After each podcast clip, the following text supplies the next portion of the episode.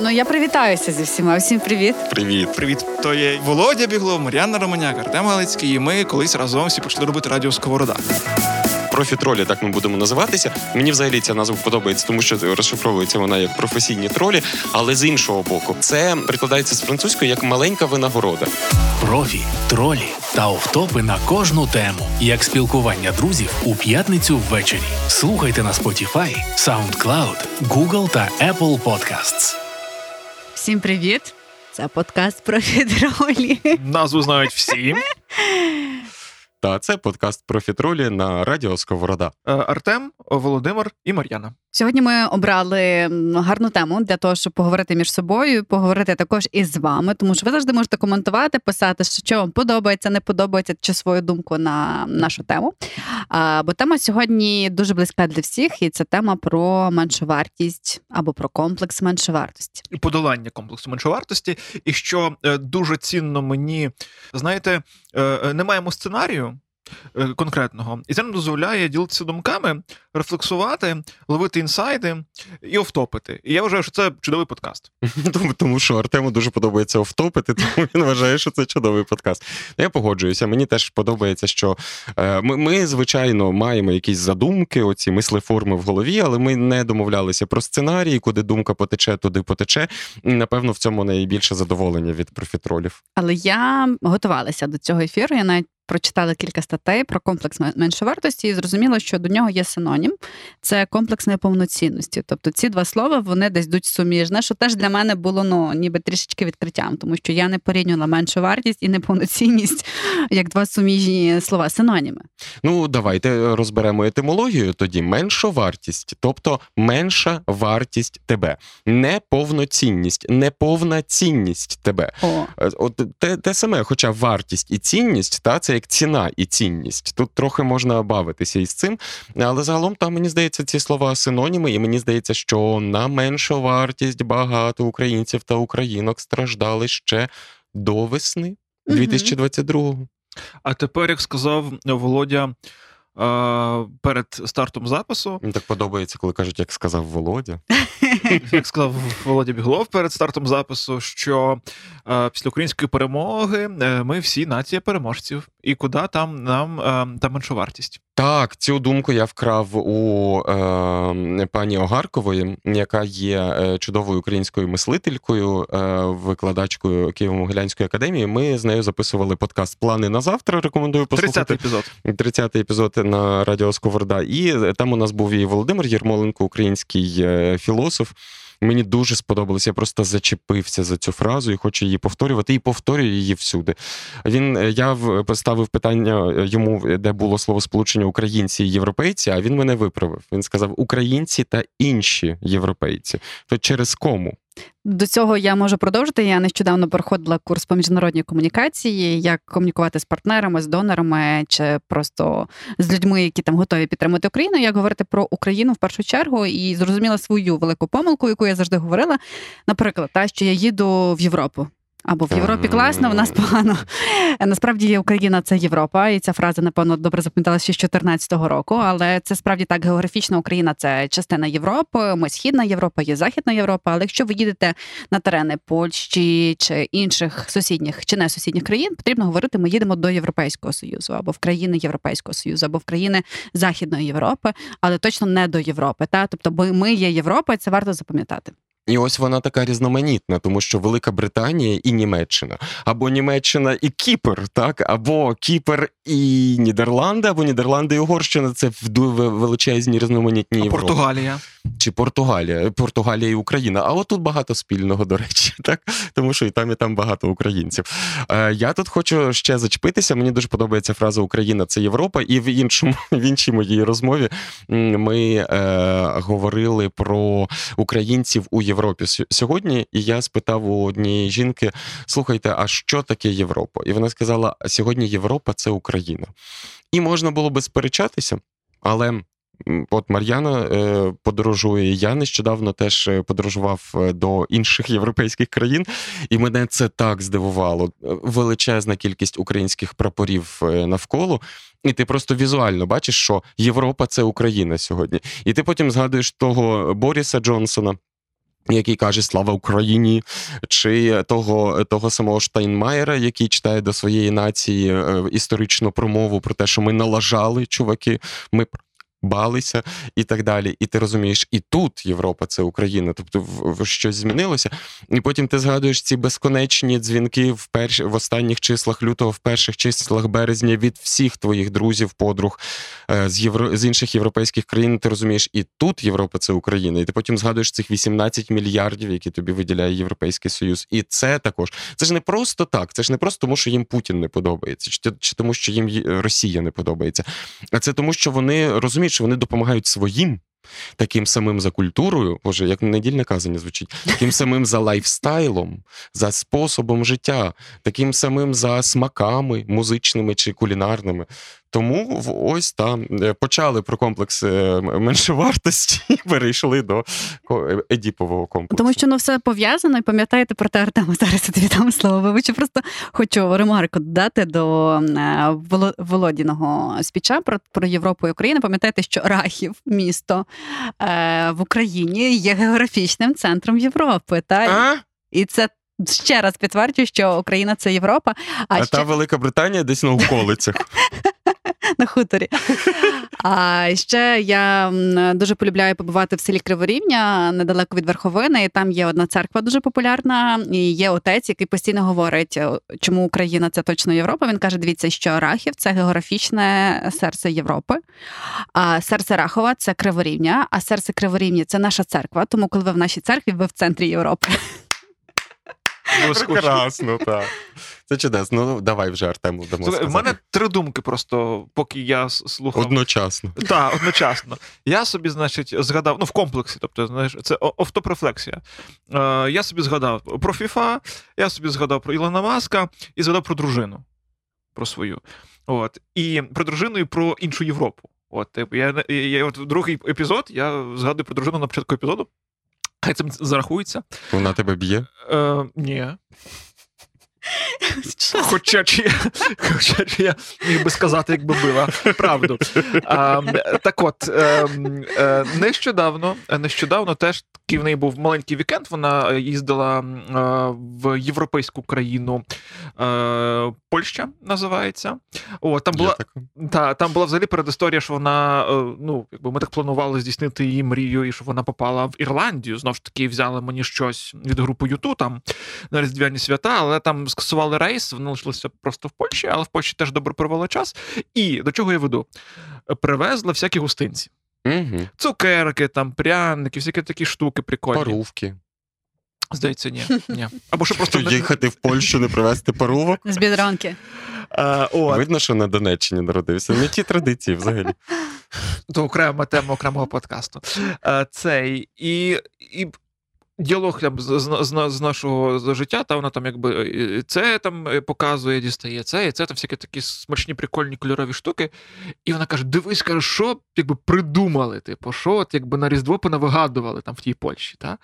І я якось так, от, ну, те, що пройшло голову, те їй сказав, але думаю, десь воно якби співмірне з реальністю, що в момент, коли ти е, не воюєш з Путіним, ти можеш навигадувати кучу всього різного. Ох, так. А коли ти, ти, ти, ти реально трошечки знаєш в своїх ем, е, якби, потребах ем, е, скромніше, да? тобі треба вижити і перемогти просто, то знаєш, ці от цукерки, їхня форма, то вона вже не така вишукана і цікава. Я тебе переб'ю тут е, з непотрібною, нецікавою деталлю, але просто вона відображає той настрій, який ти сказав. Я нещодавно сидів на задньому сидінні автомашини, і знаєте, там є бильце таке можна Мгм. опустити, щоб лікоть підставити. Там, там де місце для третьої людини, для Мгм. того невдах, який буде сидіти з розставленими ногами цілу дорогу. І я, значить, опускаю це бильце, і бачу, там кнопочка така. І я натискаю, а там воно виповзає, і там є два місця, щоб стаканчики поставити. І я думаю. Ну, от є люди, які сидять і придумують, як комфортно зробити так, щоб вилізла ця штучка, і ти туди поставив стаканчик. А є Путін. Розумієте, яка от я з тобою теж погоджуюся, що якби не було Путіна, ми б вигадували місця для стаканчиків і цукерки на Різдво. Але ти розумієш, якщо ми вже якось ну, все-таки ну, звиклися трохи, да, і набили собі руку в роботі е, з вимиканням світла через ці всі безконечні ракети російські. То уяви собі, коли знову, от знову ж таки, історія з сімейного життя. Ми якось заходимо е, з дружиною в під'їзд, е, а там є світло. І вже включили світло. Скорше на хвилин 15, ніж мали включити. Яка це радість? Угу. І якби свій так згадати, що, типу, в момент, коли на світло буде завжди, які ж ми будемо взагалі там суперпродуктивні. Слухай, знов тебе переб'ю в цьому моменті. Я просто е, справді я отримую таку, знаєте, насолоду старого діда, е, діда, який стежить за дітьми в пісочниці, коли часом спілкуєшся з культурними менеджерами і менеджерками інших країн Європи. Я просто розумію, що наш культурний сектор за е, 150 євро грантової допомоги міг влаштувати міжнародний фестиваль і зробити це класно з чудовим технічним забезпеченням, з класною комунікацією і так далі. І так далі. Тому і без світла при цьому. Та? Тобто, генератор би ти дзвониш до е, Василя і кажеш, Вася, нам треба твій генератор, потім розрахуємося. І все, і всі якось хтось біжить. Оце, знаєте, як толока така. От. е, Культурний менеджмент України це велика толока. Оце так можна сказати. Е, ось, е, а де, де- про що ти там. А, і от, власне, ти, якщо ти можеш таке без світла, то коли в тебе загалом будуть якісь ресурси мінімальні, то ми ще всім покажемо. Ми вже показуємо. Все буде, все буде. Але точно. в нас же ж не комплекс зверхності. Нам треба Е, про меншовартість. До речі, це переростає. Так, все-таки, коли ти долаєш цей комплекс меншовартості, є ризик того, що у тебе почнеться комплекс на головне самовпевненості, так, зверхності, тому тут потрібно балансувати. І для мене така ключова моя також помилка, окрім того, що я говорила, я їду в Європу. Е, речі, які я використовувала, але викорінила це в собі це десь років два тому. Порівняння, наприклад, що Львів це маленький Париж. Я тепер Київ. завжди кажу, що Париж це великий Львів. Київ це маленький Берлін. Я не знаю, е, там не знаю, Тернопіль це маленька Венеція. Та? Тобто ці штуки також спробуйте в собі це викорінювати, тому що Або це, сковорода це Гомер. та, це, це перша ознака Сімпсон. комплексу меншовартості. Бо Львів це Львів, Київ це Київ, а Венеція це Венеція, Берлін це Берлін, Берлін, і не потрібно себе порівнювати там з кращими, на вашу думку, більшими. Порівнювати Іншими. окей, ототожнювати. Ототожнювати, та. Бо я думаю, та в плані порівняння це теж добрий інструмент е, в плані навіть знайомства там з новою музикою українською, бо коли ти кажеш якесь там ім'я якогось нового виконавця, е, то ну часто це нікому нічого не говорить. Та? А коли ти кажеш, що це щось подібне, типу там мовно на Стінга в там якби в 76-му році, то можливо комусь щось це і скаже.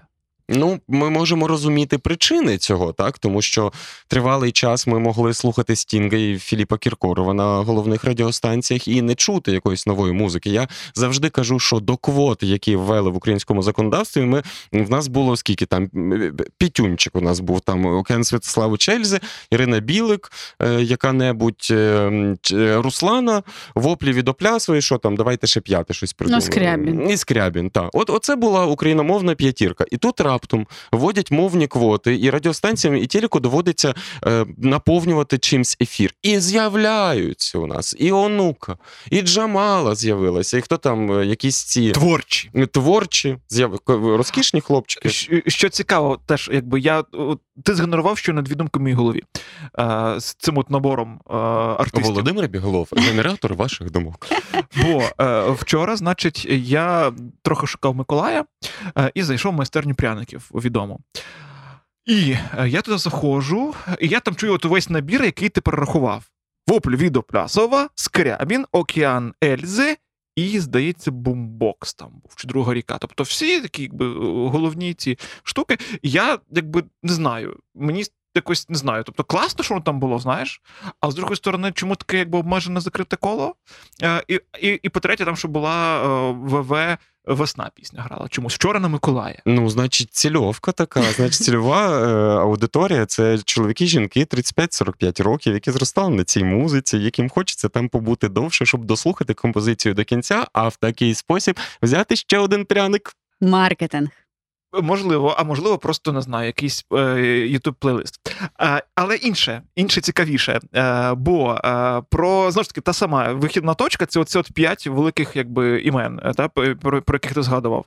І е, фраза, яку я сказав сам собі, а потім вдома дружині в Easy let it be. після відбору в суботу Євробаченського е, шлях, який пройшла українська музика. Просто от відчути від Пономарьова до творчих. Don't get what you say,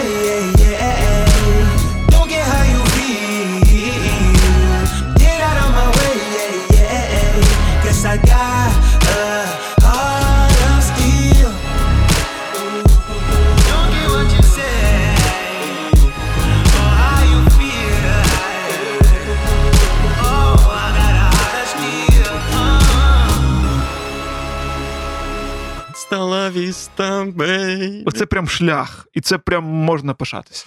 Ох, та. Ну, ти знаєш, ми з Володією були кілька тижнів тому на класній події, яка проходила в Українському католицькому університеті музика тривожних валіз. І нам потрібно було підібрати п'ять своїх улюблених або п'ять пісень своїх тривожних валіз, які для вас важливі в житті. І я і Володя зараз часто є в музиці, тому що ти працюєш на fm радіостанції. А я, на жаль, не маю вже так багато часу слухати музику. І у мене є свій плейлист, який я іноді переслуховую, але я десь зарилася в ці пісні, які мені справді подобаються. І Артема я зрозуміла, що там і в 60-х було дуже дуже всього багато і розкішного. та. Тому що ми слухали Веселовського, ми слухали Скорика.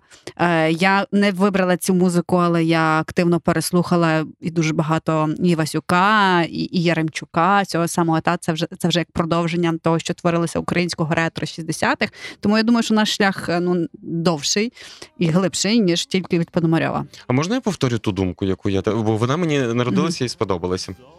Бо вона моя. З іншого боку, їй не, не сподобатися.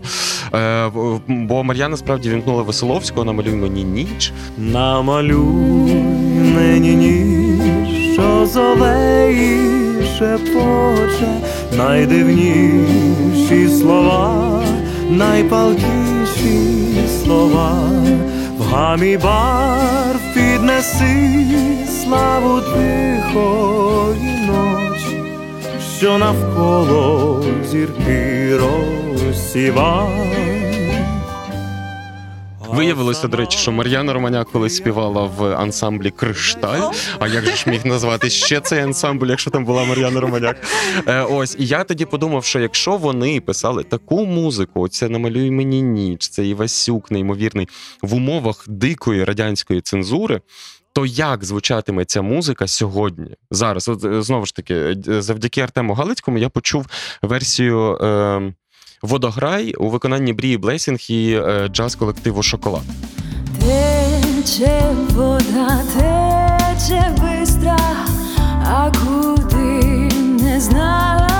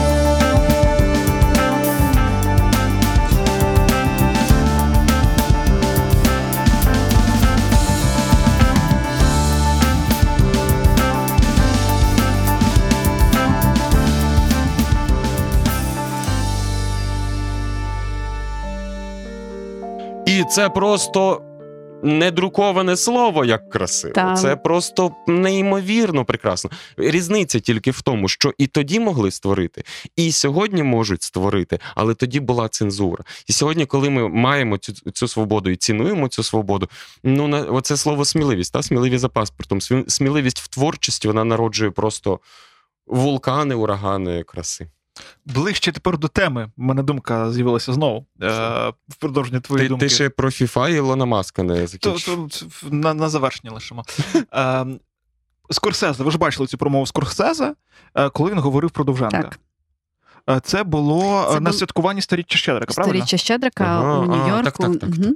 По- Потакаю, наче вже подивлюся. Подивлюся, поки буде опубліковано цей подкаст. І Скорсезе це ж не для нас глиба, та? Тобто це орієнтир ну, і для нас, і для цілого світу в плані кінорежисури. І він в своїй промові там детально згадує Довженка. І от практично твоїми словами про тотальну цензуру, про репресії, і про те, як Довженко все-таки міг творити в той час, і про те, як воно закарбувалося в Скорсезе, як він вечорами плаче, коли переглядає. Nation also gave us really one of the greatest artists in the history of cinema, Alexander Doshenko. This His films are stunning. They're still stunning. I mean, he was born in Sotsnitsia. Uh, he had this incredible love of Ukraine, and you could feel it in every frame of his greatest pictures. And of course, the great one, Zemlya, Earth, the film Earth, which you haven't seen. You should you should run this film. It's just an extraordinary film, silent film. I remember Bernardo Bertolucci would uh, talk, uh, you know, poetically, wax poetically about this picture. Um, never forget its images and its power. Um, even Svenahora, uh, another one of his films. I mean, it's even felt in the films that he made later that were marred and compromised by interference and uh, censorship. There are moments in them that have Doshenko in them, you see. Um, they were uh, uh, the Soviets, of course, and, and Stalin personally uh, made Doshenko's life a living hell.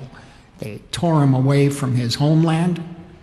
Um, they tried to kill his spirit, but they never really managed to because the spirit lives in his films, in his art, eternally.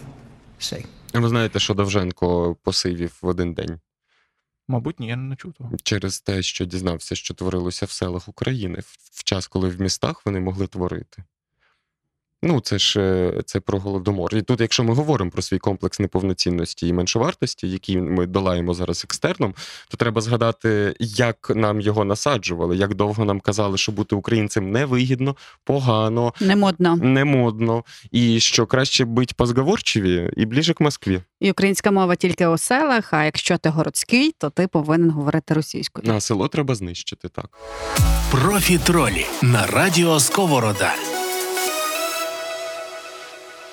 Так само я теж е, був е, ну, шокований кілька років тому, коли я теж почув про те, що там чимало професій в Союзі для того, щоб їх здобути, ти мусив їхати в якісь великі міста і вчитися лише російською мовою цим професіям, тому що українською мовою ти не міг вивчитися на ці професії. І це ну це жесть. Ну, Так більше того, зараз в е, автономних республіках і краях Російської Федерації зараз відбувається що? Е, там тепер е, рідну мову, так, от яку, яку-небудь якутську чи ще якусь, е, можна вчити як факультатив за вибором батьків дитини.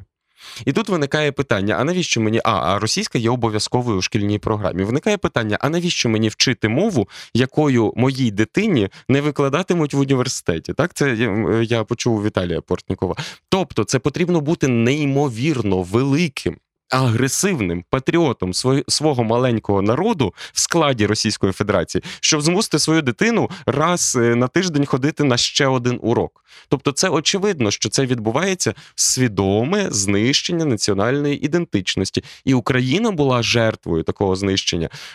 Знову ж таки, Портнікова згадала, але мені сподобалося, як він це все робив. З 2014 року, ой ні, не з 2014, з 91-го, ой ні, не з 91-го, з, е, вісь- з 39-го, ой ні, з 18-го, ой ні, 300 років тому. Тобто, скільки часу створювався оцей комплекс неповноцінності, справді. Я переконалась в цьому, е, коли прочитала Плохія Брама Європи. Дуже рекомендую, хто не читав. Він викладач Гарвардського університету, який багато пише про історію України. Одна з досить легких книг, щоб пригадати все, що ви вчили в школі, але трішки під іншим кутом.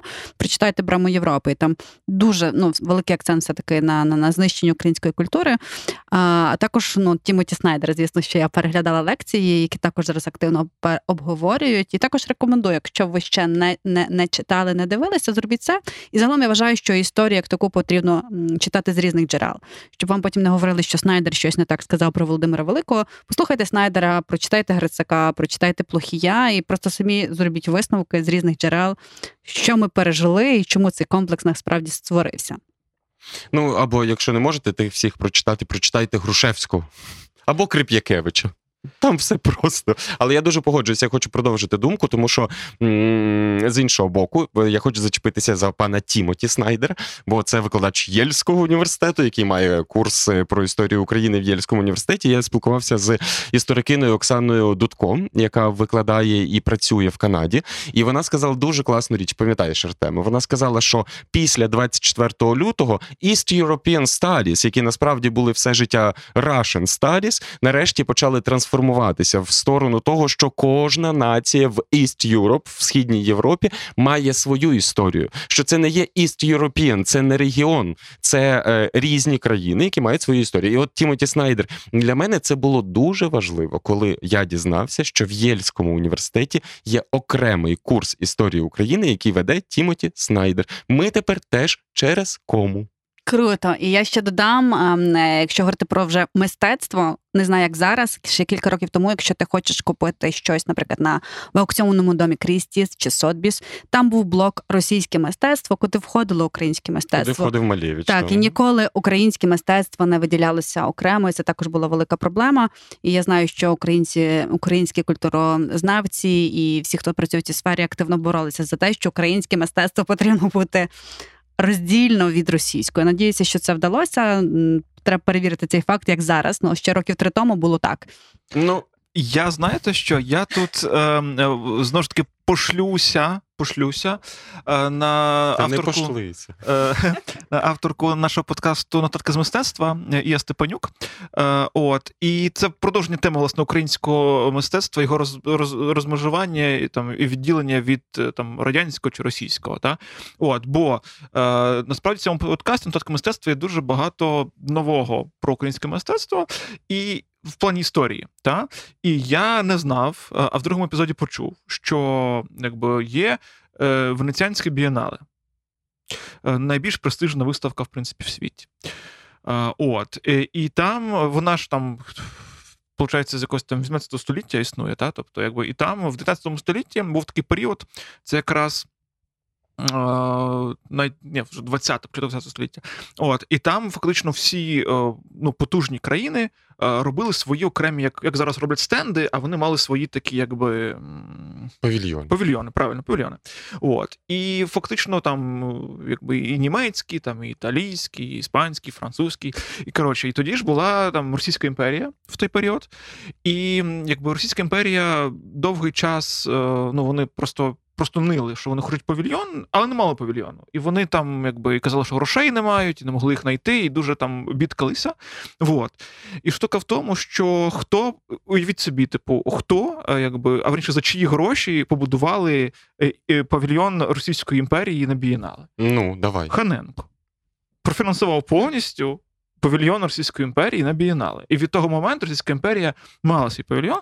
І там є друга історія, бо в певний момент. Я тут не пам'ятаю точно ем, років, то треба слухати, щоб як віддавити в пам'яті. Але і я розповідаю про момент, коли це вже було в союзні часи, коли Союз вирішив, сам Союз вирішив відділяти українське мистецтво від всього іншого. Хто б міг подумати, що таке можливо, але це було можливим.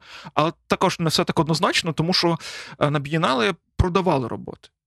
І в Союзі поняли, що роботи українських е, художників продаються краще, бо вони більш оригінальні, більш цікаві, більш несподівані, їх швидко розбирають. І вони почали робити окремий стенд українського мистецтва, щоб його ну, якби, продавати, монетизувати таким чином. Хм. Цікаво. Ну добре, якщо ти, е, якщо ми туди залізли в цю Російську імперію і так далі, і якщо ми говоримо про комплекс неповноцінності, е, то в мене до вас е, питання, яке буде без знаку питання. Я просто перелічу однорідні члени речення через кому і почнемо це коментувати. Ем, Гоголь, Чайковський, Булгаков. Крапка. Шкільна програма. Асоціація у мене одразу. Та це те, що, що ти вив- вивчав в школі. І Ну, але, але це, це ж ми, митці, яких тягнуть. Та, оце наш, наш Булгаков, наш Чайковський. Наш чи не наш? Слухай, але Чайковський взагалі там навіть мені здається географічно не наш. Чи географічно наш? Ні, Чайковський десь, якщо я не помиляюся, з Донеччини. Він десь в тих, чи з Київщини. Це точно ну, про комплекс меншовартості. Ти знаєш? Ну, От я теж так думаю. Так, це точно про комплекс меншовартості, тому що якщо воно щось популярне, І ми хочемо це натягнути іноді на себе, та що це наше, незважаючи на там все, що ми пережили з точки зору Російської імперії чи Російської Федерації зараз. Ну тому тут треба, напевно, чітко зараз е, простав... ну, ставити всі крапки над «і», е, хто є хто, і кого куди ми відносимо, і будувати якесь таке певне суспільне став... е, суспільне ставлення до, до цих е, епізодів. Ну от я теж так вважаю. Я е, не проти, щоб Гоголя називали російським письменником українського походження, так само як Чака Паланіка американським письменником українського походження. Чому ні? Та чи Мілу Йовович називали е, актрисою з українським корінням? Це непогано. Але от якщо уявити українську культуру таким вагоном, в якому є певна скінченна кількість місць, то поки твою полицю займає Чайковський. Чи Гоголь, ми мало е, пригадуємо про свого хвильового, скажімо, та чи, чи про е, в нас теж три- 300-річчя Григорія Савича е, святкують. А хто читав Григорія Савича? А що ми знаємо, окрім сродної праці і е, кордоцентризму? Нічого, тому що ми в цей час Пушкіна читали на зарубіжній літературі. Та тому мені здається, що тягнути за вуха оцих от всіх е, прекрасних митців багато в чому. Я сам полюбляю Чайковського, полюбляв до 24 лютого. Забрали в мене таку можливість. Е, Але, але я ніколи не сприймав їх як е, українців. І бачиш, і тут насправді е, в чому сила подкастів, що мені дуже подобається, що ти там їх слухаєш, а потім цитуєш. Я на це на теж звернулася увагу. Ви цитуєте подкасти. Це, це круто. Обидвоє. Ну, ми їх просто записували перед цим. Та я просто нічого не робила сім років. Знаєш, Артему взагалі прекрасно. Він ж сидить практично там кожен другий подкаст на сковороді. Артем сидить такий тихий звукорежисер, знаєш, сидить, а сам все, все собі нотує. Ну, а потім приходить на зустріч однокласник і весь такий розумний, весь такий розумний. Насправді, ну бачиш, можна ж офтоп, запам'ятай свою думку. Я просто завжди е, цей хлопці, які тут розставляють апаратуру на різних подіях в місті. Знаєш, я нещодавно спілкувався з ним. Він каже: От я зі стоматологічного форуму на форум видавців приїхав. Я кажу: ну слухай, ну це ж прекрасно. Ти знаєш все на світі більше, ніж таксист. Ти все чуєш з перших Ну, вуст. треба ще на IT подію якусь йому, і точно він тоді знає все. IT, стоматологія, форум видавців це, це чудово. Е, я собі згадаю, є такий парк культури, теж подкаст, який Радіо Сковорода робить. І там був недавно Наріман Алієв. І ми говорили з ним про українське кіно, е, і говорили, і знову ж таки, там було багато офтопу, е, і знесло сильно дуже в історію. І він там казав кілька. Кілька речей, які прям, знаєш, так от там дуже змінюють якби, е, світогляд. Та, і він там була тема інтеграції культур, там кримсько-татарського народу, українського народу. От, і він е, висловив таку думку, що це там не є там формат там тюбітейка плюс е, вареник. Шаровари. Так, шаровари. Це, типу, якби має бути якось органічно, та і не через силу точно, по-перше. А по-друге, він сказав, що це якби формат, там варіант для, для Криму е, і для кримсько-татарського народу е, зараз найбільш ну, реальний, е, прийнятний, потрібний, тому що ну, це прям дослівні слова, які мене дуже вразили. Він каже: Я представник народу, який свої війни за незалежність програв. І я свідомий того, що мій народ не буде незалежним. Тобто він може бути частиною іншого народу, іншої країни. І це єдиний там, наш шлях до якоїсь самореалізації незалежності. Тебе трошки переб'ю дуже коротко. Частиною іншої країни, не частиною іншого Ну, народу. о, та, ну, добре, що уточнив, та. Тобто, якби це єдиний формат. От. І, і тому, якби тут момент інтеграції, він, звичайно, що є дуже дуже дуже важливий.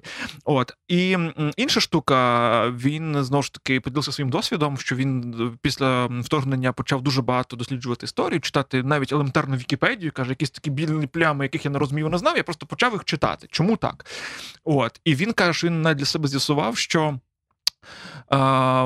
військове вторгнення в країну це остання стадія поглинання країни. Тобто перед тим іде поглинання там економічне, там культурне, культурне, там на рівні там освіти, на рівні там ще якихось тих моментів. Та от якісь. Умовно там е, без крові, та це відбувається, і потім вже е, ну є там і приклади в історії світовій, коли навіть військового вторгнення вже не потрібно, коли типу одна країна поглинає іншу, настільки непомітно, що прям не треба вводити війська. От. І от те, що ми говоримо, там про Булгаков, Гоголь, Чайковський і так далі, це от е, приклади поглинання, та мені здається, і плюс знову ж таки, от приклад, скажімо, навіть мій і мого сприйняття е, реальності в там в моїй якійсь там юності, скажімо, та от там мені 10 років там чи 12, та тобто, е, і це якраз от період там трохи на Донбасі. Я ж жив, потім жив тут е, в Чорнограді. І як воно є? Воно настільки стерте, що коли там група B2 в той час, то ти сприймаєш групу B2 як якесь спільне надбання. Тобто, якби це спільне надбання. Сплін, там, якби і так далі. Збірна Росії з футболом в п'яті світу чи на євро, та якісь спільні надбання. Але ж по суті, ні. Е, я теж вбачаю цю проблему. Тобто, у нас якась коротка історична пам'ять, або нам її стерли, тому Нам що її стерли. ми ж знаємо всі багато років, що Росія це зло. Але незважаючи на те, до 2022 року ми їздили до Росії. Ну не ми особисто так, але українці їздили до Росії. Ми слухали російську музику, ми приймали російський контент, ми стежили за якимись російськими блогерами, інфлюенсерами. Незважаючи на все те, що ми пережили навіть в тому самому 20 столітті, це не так давно. Це наші бабусі і дідусі. Ну та 100 років тому. І знову ж таки, та, і ми вважали, що там не знаю, там російськомовний контент невелике зло, Ну, російськомовне слухайте, але невелике я, зло. е, в нас не коротка пам'ять. На, е, ну, багато в кого вона коротка, безумовно, але, по-перше, багатьох, хто пам'ятав, знищили. Просто от пам'ять знищили, носія, флешку, людину, флешку знищили. А з іншого боку, ну от я собі можу. У мене є знайома одна. Така, незважаючи на різницю в віці, ми з нею досить близько спілкуємося. Вона мені розповідала, що е, вона намагалася бути доброю громадянкою Радянського Союзу. А вона ж не знала. Ну, як по-іншому, вона знала, що німці фашисти, е, Штати е, загнівають, і, а в Москві все хорошо. Ось. І, і чи можемо ми її звинувачувати в тому, що вона хотіла бути доброю громадянкою Радянського Союзу? От як її вчили? Оце той кшталт людей, які про я хочу жити за правилом, щоб все було добре, так? І тут раптом, а їй же ж капають по телевізору, так? чи там через газети, чи через якісь е, цього е, Валентина Пікуля і, Лео Таксіля. Їх ж капають, що в, а бути бандерівцем, бути проукраїнським це погано і так далі.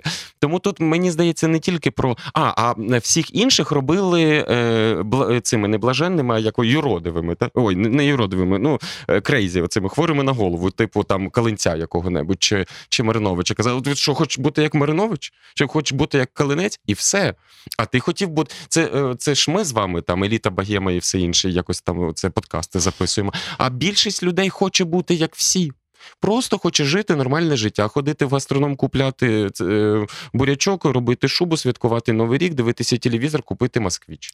І я ще вважаю, що напевно певна проблема тої історичної пам'яті, про яку я говорила, в тому, що ну нас виховали люди, які прожили життя в радянському союзі. Їх виховали люди, які прожили життя в радянському союзі. Ми з вами вже в принципі будемо ростити своїх дітей в незалежній Україні, і напевно, що вже трішки з іншими цінностями і баченням. Тому я думаю, що це знаєш Next Generation, воно вже точно буде далеко від союзу, тому що як мінімум вчителі в школі вже не будуть вчителями радянського союзу. Ну я вам більше скажу, якщо ми зараз можемо говорити, що це Ірина Старовойт любить повторювати, що у нас уже рішення на виборах приймають люди, які народилися в незалежній Україні, так а зараз, якщо ми порахуємо, наприклад, от е, той самий точка відліку від закону про мовні квоти на українському радіо і телебаченні, це був 13, це був 14 рік. Зараз, скажімо, 23-й, так тобто ми ну 15-й, та ми маємо вже 8 років. Тобто, в школу пішли люди, які по телеку не чули сплін і бі-2, і, і по радіо, так і це і а, за 10 років вони підуть на вибори. Ці люди. Наше велике завдання бути Борисами Гудзяками в цьому контексті. Зараз почну е, проповідь говорити. Але що зр- зробив для нас усіх Гудзяк? Для мене особисто, наприклад, е, я цю історію скажу, бо це важливо. Я ж про Грицаків, Мариновичів і весь інший цвіт української інтелектуальної думки дізнався завдяки УКУ. Тобто він, як оцей Ной.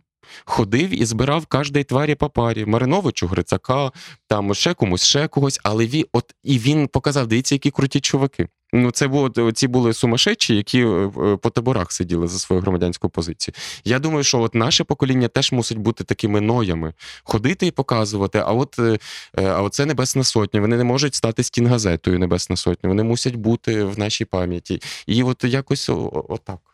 Та мова прикладів це дуже дуже добрий формат. Живих, живих прикладів. І насправді більше того, в одному з інших подкастів, який робить на сьогодні це фестиваль цитат. цитат, та, там якби теж дуже цікава думка прозвучала про те, що А, ну, це е, е, трагічна сторінка зараз, е, така сторінка боротьби, яку ми бачимо, які є свідками, і, і ми беремо в тому участь, так?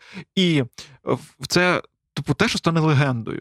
Та? Тобто там через там, ну, скільки там, 20 років, коли прям пам'ять не буде такою прям свіжою, це вже почне там нарощувати якісь легенди, якісь там такі історії геройські. Та? Це дуже круто, бо, скажімо, там останні якісь такі е, е, історії повіті легендами, це були лише Богдан Хмельницький і козаки. Та? Тобто ми ними захоплюємося, і це, це дуже крута історія для А нас. потім у нас був Павлік Морозов, я тебе привів. Це А. була легенда. Сміш? І зараз час формування нової легенди дуже крутої. Або Бо, знову ж таки, е, я е, це, це знаєш, це е, Грицака теж я згадаю, бо от від фрази, ви певно теж цю фразу чули. Якщо чули, то кивніть мені. От Грицак же ж каже, що, типу, в часи там Хмельницького історія світу йшла вслід за його конем. Куди йшло кінь Богдана Хмельницького, туди йшла світова історія. І ти від цієї фрази думаєш: вау, які круті! Типу, який крутий Хмельницький. Я сьогодні хтось цитував Грицака у Фейсбуку, вже ти його згадав. Е, Я зараз теж якусь цитату згадаю. Грицака. Е, Там він якраз давав свою рефлексію на Тімоті Снайдера, і він сказав взагалі про історію як таку, як і там вчити читати. І історія неможлива в країні для нації її формування. Історія неможлива без легенд. Тому ці легенди дуже дуже потрібні для сприйняття історії. Так, так. Ну і це дуже добре розуміє Москва. Саме тому у них так багато. Е, Ми, ми ж знаємо, що умовний маршал Жуков е, просто ну, людей е, пачками кидав на, Дніпро, на, на, на забій, а потім та, а потім виявилось, що як, як його назвали? Маршал Побєди чи щось таке він називався. Але от, от в них є оця легенда, оцей Жуков, оцей незвісний солдат, пам'ятник, вічний огонь і так далі. А наші постійно, наші оці міфи, легенди постійно висміювалися. Е, Я думаю, що от це завдання нашого покоління з- зберегти. Я не знаю, зараз можна через кому перераховувати, але що завгодно зберегти: зберегти Бубабу, зберегти пса патрона, зберегти привода Києва, зберегти Маркіяна Йосиповича Іващишина. От, от, от, це- все, щоб показати, що проект The Ukrainians тому створився. Тому що в нас були рольові моделі або Москва, або Захід. Так, в нас не було своїх. От, от це треба плекати. На мене Артем роздивиться так. Оце, е, ця іронія на серйозному обличчі. Я, я тебе теж потролю колись. Це подкаст про фітролі. У мене ж мороз пробіг від твоєї фрази. Ні, то, Так. Це правильно все. Профітролі подкаст Володимира Біглова, Мар'яни Романяк та Артема Галицького. Я маю тільки побоювання певні. Ти говорив про те, що молоді люди так вони мають змогу вже слухати інше, дивитися інше, але на жаль, ще в теренах Тіктоку, Інстаграма і нових потенційних соціальних мереж існує дуже багато поганого контенту. Та російського контенту, російського російської пропаганди, яка пролазить там дуже дуже глибоко, і, і вона є в мізках тих дітей, і тої молоді. Це перше, і друге, це і радянський контент, російський, пробачте, контент. Він дуже активно пролазить в покоління далі наших батьків, тобто вони їх не відпускають. Навіть зайшовши в Фейсбук своєї мами, я маю доступ до сторінки, я час від часу чищу в групу, в які вона вступає, і я дивлюся, що що генерує Фейсбук нашим батькам. Мгм. Колеги, це повний треш, тому що там фейк на фейку, там нас захопив Путін, забрав частину. Ну тобто там купа фейків, і з цим потрібно боротися. І така штука, як інформаційна гігієна, це те, що повинно викладатися в школі, і також там людям 50+, як е, вести свій свої соціальні мережі, чи варто вступати в групи у Вайбері, тому що там сайти Не варто. BBC, CNN, та які всі пишуться там крилицею, мають просто 2 мільйони підписників. І це вони читають, і вони це обговорюють, вони це коментують, вони це шерять. Ну я активно працюю зі своїми батьками над тим, щоб цього не робити, і, і вам Все, рекомендую. все, будь ласка, я теж розкажу історію про свою маму. Я нещодавно офігел, вибачте, за російську вимову, але е, ну те, що BBC, CNN вона більше не читає, а коли читає, то отримає, наганяє. Ну, ми витренували її, і це от про відповідальність, так? Ти кажеш, що робити, покоління і так далі. Отак брати за шкірку і казати, значить так. І пояснювати, що добре, що погано. Е, Отже, BBC, CNN вона не читає. Я взагалі їй сказав: так, Українська Правда, НВ, Радіо Свобода, BBC, оце те, що ти можеш читати. Далі, якщо ти хочеш поширити, порадься, подивимося. Ось, а друге, це говорити. Мені я нещодавно зі своєю подругою сварився. У неї конфлікт з мамою. Там мама мене не розуміє, вона взагалі і так далі. Кажу, слухай, а чого ти до неї ставишся? Дось тобі 30 скоро, ти до неї ставишся як до мами. Ти е, можеш до неї поставитися як до своєї старшої родички, як до людини, яка теж була підлітком, яка тебе народила і офігіла від того, що в неї дитина, і тепер з нею треба щось робити, в якої були страхи, здобутки, розчарування, е, щасливе кохання. Неща... Кажу, подивись на неї як на людину. І, і так можна буде цей. Я от зі своєю мамою намагаюся так спілкуватися. І що я цей? Я сам забув, що ми про це домовилися. Оце відвозив подарки на Миколая, значить. І е, щось ми заговорили про ялинку. А ми з такої от родини двомовної. У нас е, щасливе дитинство, бо 19-го був Миколай, а 1 січня у нас ще був Дід Мороз. І всі нам заздрили у школі з братом. І це я кажу, і вона щось там каже. Я кажу, ну то я вже під ялинку принесу. І вона така. Руку перед дверима я вже виходив. Каже, який Дід Мороз? Не буде ніякого Діда Мороза. Це жінка, якій 60 з копійками років. Тобто, і це можна змінити. Це не означає, що це викарбовано в камені. Якщо спілкуватися з людьми як з людьми, а не з людьми як з соціальною роллю, з людьми як з віком, з людьми як зі статтю, то раптом виявляється, що вони тебе теж почують. Ти знаєш, я десь недавно Володю тебе згадував, цитував теж. Так приємно. Якщо переповім весь контекст, то буде надто довго, тому я просто коротко. Сприймання, е, трактування е, і погляд на людину як на людину, а не як на набір ознак. Типу, та? з одної сторони. І з другої сторони, Проросло зернятко моє. Але це ж теж дуже дуже така, якби думка дуже прикладна, і дуже вона якби допомагає розставити правильно все якби перед очима. І з другої сторони, є, мені здається, що от в цьому баченні людини, а не ознак, є ще зворотня сторона для людей. Та? Бо коли ти хочеш показати себе теж лише як одну якусь ознаку з певного набору твоїх ознак, це теж грає злий жарт з тобою, бо ти якби теж людина, а не типу ознака. От якось так. Я тут погоджуюся, і мене дратують люди, які роблять свою ознаку професією. Знаєш, я більше довіряю гетеросексуалу, який бореться за права ЛГБТ, ніж е, гею, який очолює якусь там ЛГБТ-організацію. Хоча все залежить та, в кожній ситуації, але оце зробити ознаку професією, це от е, все-таки це. Слухай, дуже цікавий інсайт, до речі. Це просто подкаст, який е, не сповнений інсайтами різними. Та. Слухайте, а в мене ще одне таке. А давайте поговоримо про комплекс меншовартості, який, як сказала Мар'яна Романяк, е, має усі шанси перерости. Як ти кажеш, це Комплекс зверхності. комплекс зверхності. Давайте поговоримо про те, е, що станеться з цими двома комплексами, якщо ми, наприклад, як нація, не тільки зрозуміємо, що ми цілком повноцінні, але й визнаємо, що ми цілком повноцінні у злі. У злі. У злі, наприклад, ми визнаємо, Мгм. що львів'яни і львів'янки, кияни і киянки, і багато хто інші, е, так само, як і мешканці та мешканки інших європейських міст, брали участь у Голокості, здаючи євреїв та єврейок. Або про те, що українці та українки цілком імовірно стояли десь там на шляхах і не випускали селян до села під час голодомору. Чи мусимо ми, як нація, визнавати зло у своїй історії? Круте запитання, дуже круте. Я дуже часто думала на прикладі Німеччини, саме нацистської Німеччини, яка там за кілька років, напевно, що визнала свої помилки, своє зло, і тепер розвивається, працює е, як повноцінна європейська країна, і ми не маємо зараз претензій до сучасного німця про те, що він там вбивав У нас є інші претензії до сучасного німця. Так. так. Тобто тут е, я думаю, що там Німеччина визнала свої помилки і пройшла певний шлях, і їй це вдалося. Тобто зараз там в 21 столітті до Німеччини ставляться як до Німеччини, а не як до там країни нацистів. І я гадаю, що нам щоб визнати, по-перше, ці помилки потрібно їх знати. Їх треба підкріплювати фактами, бажано не легендами, тому що ці історії легенд не потрібно. Тут точно потрібні факти. Мені здається, що визнання таких фактів, їх усвідомлення. Це також класно. Це шлях до становлення тебе, напевно, що як нації, своїми плюсами і мінусами, своїми здобутками і своїми програшами. Напевно, то треба буде ще якийсь шлях пройти, щоб це визнати, пережити, зізнатися, з тим прожити, зробити щось, щоб цього більше не сталося. Не знаю поки що, не маю відповіді на це запитання. Але це як частина історії, від неї ти нікуди не дінешся.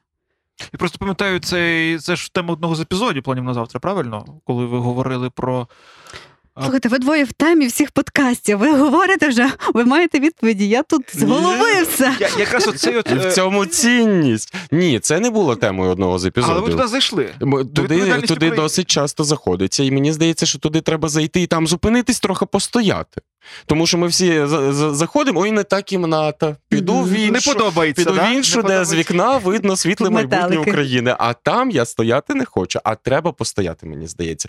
Ну, наприклад, я е, визнаю, що я є. Е, по одній з ліній моїх батьків нащадком освободітелів, які приїхали до Львова освобождати нас від е, буржуїв, фашистів, всіх інших. Я мінімальний офтоп зроблю, але він в продовження. Нещодавно е, я їхав в таксі. Е, мене е, дуже привітний водій віз. Він навіть мені дозволив включити свою музику через Bluetooth. Я йому включив радіо Сковорода, ми разом слухали радіо Сковорода. Так ось. І він мені розповів, що на ці свята його мама замовила родове дерево, і там якийсь історик їм його збирав за якісь там ну, порядні гроші, якийсь певний період. І тепер така класна ідея. в нього, типу, є ну там кілька поколінь назад, типу, там величезне дерево, хто його предки, бо він нічого не знав. От, і я вважаю, що це прекрасний подарунок е, в кожну хату, фактично, щоб знати, хто звідки. Мгм. Володю, мені цікава твоя відповідь на це запитання, бо я вперше таке задумалася над цим запитанням. Як ти гадаєш, що робити з тим злом і з поганим минулим, якщо воно є? Коли е, ми говоримо ні, ні, ні, це не я, ні, ні, це не ми, то ми, як е, діти, недосвідчені діти, от ми просто беремо кудись і ховаємося. Мені здається, що найбільше є така жінка Ліда Дуда, е, культурна менеджерка з інституту стратегії культури. Вона колись мені сказала таку кла- класну річ. Вона сказала, що те, чого ще слід навчитися нам усім, це дякувати, вибачати і просити. Пробачення, і от мені здається, що дякувати і просити пробачення це те, чого нам потрібно навчитися, тому що насправді це робить те. Ну слухайте, сімейна сварка може закінчитися на слові пробач, вибач, а може не закінчитися два тижні, коли два. Як ти барана або баран і вівця не можуть е, одне одного перестати звинувачувати. І оце коли е, був же ж дуже класний момент за президентства Ющенка, коли українські та польські народи примирилися за формулою, яку запропонувала, якщо не помиляюсь, католицька церква. Ця формула була прекрасна: вибачаємо і просимо вибачення. Все. Оце, це цих два слова. І я думаю, що це навпаки робить нас сильнішими, сильнішими, сильнішими. Тому що помітьте, я, ми себе порівнюємо. Мені дуже не подобається, що ми себе постійно порівнюємо з Росією, але зараз ми з нею у війні. Росія ніколи жодного разу за всю свою історію не визнала жодного свого злочину, на відміну від згаданої тобою Німеччини чи тієї самої Польщі, яка досі там м, доходить висновку про те, що сталося в Єдвабному. Росія не визнала ні замальовані е, фрески в Бахчисарайському палаці, ні гулаги, ні голодомори, ні нічого іншого. Вони ні вбивства Німцова, Литвиненка і всіх інших. Все. От, от там вони і сидять тепер в жопі. Ну і ти розумієш, і знову ж таки, можна собі лише здогадуватися, що це якби мотивація здатися, що ми такі типу суперсильні, тому ми можемо не вибачатися ні за що нічого не визнавати. Але насправді це ж інша сторона.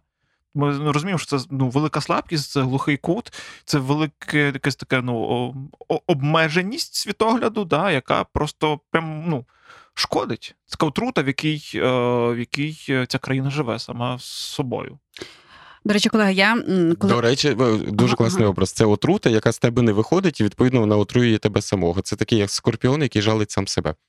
читаючи про комплекс меншовартості при підготовці до цього подкасту, Ну, бачиш, ти кажеш, що то ми підготовлені. То ти підготовлений. є певні ознаки, е, що означає, що у тебе комплекс меншовартості. Це на прикладі людини особистості. Так, якщо ти любиш пліткувати, якщо ти любиш критикувати. Це про комплекс меншовартості. Я так люблю пліткувати. Я, Я, про я, тебе подумала в цей момент. я отримую Я фізіологічне задоволення, коли Я я, пліткую. Просто серйозно. Та, тобто, це завжди життя, життя життям інших людей. Та, коли ти дивишся, що відбувається, хто з чим, хто з ким і таке інше, це про комплекс меншовартості, тому що повноцінна людина, е, людина без цього комплексу цікавиться своїм життям, ну, своєю сім'єю, своїм розвитком і таке інше. Добре, можемо розділити це. Мар'яно, врятуй мене, будь ласка. Ми Що- це не виріжемо з ефіру, не проси. Ні, я маю на увазі інше. Е, чи можемо ми. Ну, знаєш, от е, бувають люди, які розмовляють матом. Ну, от є, от не- вживають мат, а розмовляють. І так само можна говорити, що люди розмовляють, спілкуються плітками або люблять попліткувати. Це знаєш, як от вживати алкоголь постійно, або любити випити віскі. Ти можна сказати, що я люблю випити плітку час до часу. Дивись, я думаю, що не критично ми можемо. Це всі ми люди, і всі ми маємо свої слабкості. Просто визнай це і вибач- вибачся. Ні, я от добре, окей, нехай в мене буде комплекси менше вартості, але я обожнюю. Слухайте, оце ж це найкраще людське спілкування відбувається, коли ти пліткуєш про третю людину, якої немає з тобою тут і зараз. Але знаєш, що, до речі, але можливо, Або секс. Але можливо, це теж десь в сторону до легенд. Ми відправляємося знову. Тобто, якби от о, говоріння про когось, кого немає, це завжди додавання чогось, чого не було, і завжди потім утворення якоїсь легенди. І насправді, е, якби я як це для себе трактую. Що десь, коли часом я щось таке спостерігаю і бачу, я не скажу, що я прям е, дуже часто щось таке десь проговорюю або пліткую, та, але коли я десь з тим стикаюся, ем, якийсь там нетворкінг або ж якась така подібна історія, то я просто розумію і роблю такий собі висновок, що просто в людей багато часу вільного, і вони можуть собі дозволити цей час. Боже, які тут вже це чистоплюї зібралися, чесне слово. Ні. Я тоді ще назву певні ознаки. Можливо, ви десь пізнаєте себе, бо я тут пізнаю Давай. себе в певних штуках. Та це пліткувати, критикувати, звинувачувати інших у своїх власних проблемах, що ти типу крутий, а всі, а всі інші ні, а всі інші винні в тому, що сталося. Е, Це бажання догоджати комусь. Типу, ти боїшся, наприклад, критику сказати якусь або свою думку. Угу. Оце насправді те, з чим я іноді собі стикаюся, що я от не можу там до кінця. От я настільки хочу іноді сподобатися, та що я не можу сказати, типу, ні, я вважаю по-іншому, чи ну от відрізнятися та бути іншим. Я думаю, що це теж десь там щось зі школи пішло, знаєш, коли ти там не можеш це висловити і таке інше. Ну і заздрощі, це теж трішечки про, про ці плітки, та коли воно десь в тобі є, то також про це ознаки меншовартості. Слухайте, я тут хочу додати про е, неможливість висловити свою думку. Мені допомагає те, от, е, на що посилався Артем Галицький, коли ми забираємо ознаку. Чому, чому зазвичай ми не можемо висловити свою думку? Тому що нам здається, що ця людина професійніша, тому що нам здається, що ця людина доросліша і досвідченіша, і так далі. І я часом оцей ефект зніми з мами маску мами і побач за нею людину. Мені це дуже допомагає. І як там, наприклад, ведучому подій, ти виходиш там, а там тисяча людей, а тобі для них треба провести. А зніми з них, згадай, що вони теж передять вранці, ну умовно кажучи, там чи ще щось. Ну тобто по- по- побачу них свою е, живу людину. І е, оце висловити свою думку, це, це складно, але от щоб якось ці ваші ліфтики зійшлися, мені здається, що теж побач у цій людині там хлопчика, який виріс, дівчинку, яка подорослішала. Ну, це така порада. В мене просто комплекс зверхності. Я роздаю поради сьогодні. Але бачиш, але знову ж таки, ем, е, ці всі. Штуки, типу, як ем, бажання догоджати, е, там пліткування трохи, страх висловити свою думку. Я думаю, що тут їх все об'єднує, якби об'єднуються вони, і як вони вирішуються, напевно, е, вони вирішуються якимось магічним чином в тому моменті, коли, типу, ти якби е, відчуваєш себе дорослим, е, і дорослість дорівнює десь відповідальність. Та? Тобто, коли. Ну, якби я не знаю, що в кого коли стається, щоб відчути себе дорослим відповідальним, та? але в моменті, коли ти стаєш дорослий відповідальний, тоді тобі не страшно висловити свою думку, тобі не страшно десь там помолитися і за це потім перепросити, тобі не страшно, а можливо, і не цікаво там пліткувати, або А я як філософ, е, тобто людина, яка має, маю освіту вищу. та, вищу освіту і е, певну деформацію в голові, я тобі зараз цю палку переверну на інший бік. А можливо, коли ми перестаємо боятися сказати ні, коли ми перестаємо боятися е, висловити свою позицію і так далі, саме тоді ми стаємо дорослими і відповідальними. Ну та, ну тобто, бачу, воно зав'язано між собою. Та. Хоча знову ж таки, що має тому передбувати, які мають бути трансформації в, в мозку. Але напевно, напевно, можливо, це теж якесь може бути відкриття. Може, це може статися завдяки якомусь прикладу. Тобто, типу, ти десь такий знаєш, Ні, А, я, я ні? тебе побачити і буду цей модель. Ні? Нікати, тим паче люди люблять, коли хтось свариться в студії. Значить, я вважаю, що коли ти відчуваєш власну цінність, не, це не приклад іншої людини. Це можливо інша людина тобі скаже, ти цінний. От можливо, тут воно спрацює.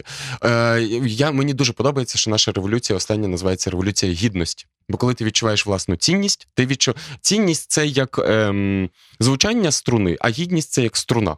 Все. Ось тоді, е, от тоді от воно все і працює. Профітролі. Слухайте, підписуйтесь та коментуйте. Поки ви спілкуєтеся, я обираю дату, до речі, розписки своєї. Пише мені він наречений. Ти яку ми дату вибрали? 23.03.23? Я пишу 23.04.23. Тому так, е, повідомлю в наступному Це в березні, так? Ми ще от вир- ми вирішуємо, поговоріть ще. 23, 14. 14 нормально. До, можна, може бути А 04, 23. Любиш нумерологію? Ти обожнюю нумерологія, Плітки. таро, астрологія, плітки. І е, що я ще дивлюся на, на Ютубі, і так, щоб ніхто не знав. Ну, щось таке. Люблю таке. Цікаво було б. Дивився, говорить Україна з Олексієм Сухановим. Страшно його люблю, і програму його теж любив. Угу. Я... Поки Ахметов не закрив цей прекрасний телеканал. Мені, до речі, Володя, це типу іноді поєднання таких двох різних сторін. Це типу там. е, Та, Чайковський і Мадонна. Та, Чайковський, навіть не, може і не Чайковський, та якийсь там, не знаю, Вагнер і Мадонна. Та це поєднання Що так? чогось такого зовсім різного, але то все в ньому. Тому то цікаво. Та Я просто цікавий до світу, цікавий до життя. Пізнає, пізнає, а потім роздає. Та ні, ну слухайте, ну. Ну, щоб розуміти, в якій країні ти живеш, ти ж маєш знати, е, що дивляться люди в вечірніх ток-шоу. Було стосується кожного на інтері, де просували російський наратив. Був один за всіх на СТБ, де просували просто е, будь-які девіації, крики і доведення людей до якихось психологічних розладів. І було говорить Україна. Чому я любив цю програму? Я не знаю, чому туди залізли взагалі. Але чому я її любив? Чому? Тому що е, і Олексій Суханов, і команда, я певен у цьому, я спілкувався з ним особисто. Вони справді намагали так, вони робили рейтинги, вони обирали найскладніші історії, але вони справді намагалися допомогти цим всім своїм героям і героїням. І ти справді потім дивишся там по скриптум, та що щось стало. А то не актори були? Ті всі герої? А, окей, то щось не так. Таке не зіграєш. Я живу з актором. Таке не зіграєш, Мар'яно. Окей. Ну, бо я не дуже вірю в ці ток-шоу, але окей. Ні, ти можеш не дуже вірити, знаєш, яке ток-шоу? І це, до речі, дуже дивно. В ток-шоу окна з Дмитрієм Нагієвим. От в це ти можеш не вірити. Це Чи Воло- пусть говорять з Андрієм Малаховим. Білов, який поєднує в собі просто навіть ток-шоу окна. Але Ну, бач, але ми всі це дивилися. Та, окна я теж пам'ятаю, вони там билися. І що цікаво, до речі, що цікаво, Господи, чому ми туди Виходимо Це, це ж так, то та кімната. в іншу То та будь кімната, ласка. в якій не завжди приємно бути, але ти часом туди потрапляєш. Але нас перест... тільки другий епізод нас перестане слухати, будь ласка. Але ну чекай, але знову ж таки, це просто історія про те, що зараз дуже помінялося. Бо колись також там для глядача українського окна з Дмитрієм Нагієм здавалося нашим продуктом. Так ні, До речі, між іншим. Погоджуюсь. А ще згадайте, я думаю, я, я хочу вірити. Я хочу вірити, що це помінялося. Я там якби е, перевірю це навіть I буквально, want to believe. по- по- буквально завтра, бо завтра я буду в Києві. Але от буквально е, рік 12-й, е, 13-й, та в принципі вже навіть 15-16, коли ти в Києві класиш радіостанції в машині, там кажуть: Доброе утро, столиця, доброе утро, страна. Або навіть українською доброго ранку, там столиця чи країна. І ти задаєш собі питанням, типу, пацани, яка столиця, якої країни? Ви прям до кого звертаєтеся? От це було незрозуміло. Це, що нагів. Ну, ну, дозволю собі, вибач, Мар'янку, тебе переб'ю. У нас сьогодні цей маскулінна е, більшість. Але е, Київ став модним. Це от після Революції Гідності теж хочу наголосити на цьому. Пам'ятаєте, взагалі всі ходили в цих футболках з тризубами? Це був от перший такий яскравий бренд, коли стало модно е, купувати українське. І Київ став модним. Раптом е, е, кращі клуби почали з'являтися в Києві. Раптом в Києві не тільки мережа магазинів мафі, ой, ресторанів мафія, метрова піца за 300 гривень. Досі пам'ятають цю рекламу у всіх вагонах метро. Якісь кафешки почали з'являтися, люди на Подолі почали тусити, е, п- почали з'являтися місцеві по райончиках заклади. Тобто ми почали цінувати своє. Да? От якщо не повноцінність, а ми почали повну цінність відчувати у своєму. Все, всі скінчив. Я про радіо ще продовжу. Чим я приємно здивована, і трішки неприємно здивована, бо коли я зараз макаю FM, я все рівно слухаю FM в автомобілі. е, 100%... Це єдине місце, напевно, де можна слухати. FM. Так, це 100% українська музика. І я думаю, ну йолки-палки, це, це не можна було швидше. Та? Мгм. Тобто всі там. Ну тобто я іноді там гортаю хвилі і можу навіть натрапити на радіо шансон, яке колись було ну, ну таким от радіо шансон. Кімната страшна така була. Така там. кімна, страшна кімната, а тепер це радіо шансон, який крутить там якийсь, не знаю, Мірзояна, до речі. е, Океан Ельзи симфонічним оркестром, розумієте? Та, і оце перезування. Виявляється, це можливо. Так. І я думаю, чи це добре, що вони всі перезулися, чи це погано, чи це визнання своїх помилок, чи ні. І що буде, коли закінчиться війна? Чи не повернуться вони до всього того, що було до? Як каже один е, дядько, хороший, розумний, відкат буде. Він каже, але відкат був і після помаранчевої революції, так? Але не, не до нульової точки. Відкат був і після Революції Гідності, але не до нульової точки. Тобто є якісь такі оці археологічні пласти, до яких уже не, не викорчуєш, вони вже скам'янілості. Тому я думаю, що ми все одно буде в, на, в нас стопудово з'явиться політична партія, яка разниця. Оце партія Голубій Міра. От вони з'являться неодмінно. Як же ж так? Ну повоювали, але бикав, е, я не знаю, монеточка і, і так далі. Воно буде. Але мені здається, що хтось перевзувається. Цілком погоджуюся, тому що це кон'юнктура і це, і це вигідно. Але я впевнений. І ви знаєте, для мене е, перше перевзування, але в хорошому розумінні, оця кардинальна зміна відбулася ще в 2014 році. Для мене це була співачка онука, яка сказала чітко в своєму, я читав цей пост на в неї на Фейсбуці. Вона сказала: Я не тільки в творчості переходжу на українську мову, я переходжу на українську мову в повсякденні. І так, я вважаю, що цей вчинок, це рішення варте поваги. Так само зараз багато людей, які були або на позиції е, ми з друзі, ми друзі з Росії, або на позиції «Какая разниця, або на позиції я українець, но общаюсь на русском язикі, також змінилися. І, мені здається, що таких буде більшість. Саме вони впливатимуть на культурну політичну ситуацію в нашій державі, а відтак на економічну. Гарно. Е, Подорожуючи багато країнами Європейського Союзу, я дуже часто зустрічаю українців. Різні думки в мене складаються, тому що здебільшого вони говорять російською, і я не знаю, чи це українці, чи це не українці. Е, І також були такі, знаєте, різні е, хвилі настроїв щодо українських українців на теренах Європи в час війни. І багато хто з країн я, я, я знала ці такі наративи, які будуть з'являтися, що там час їм повертатися додому, що наша держава надто багато витратила на отримання українців. Такі, такі нотки я чула від Польщі.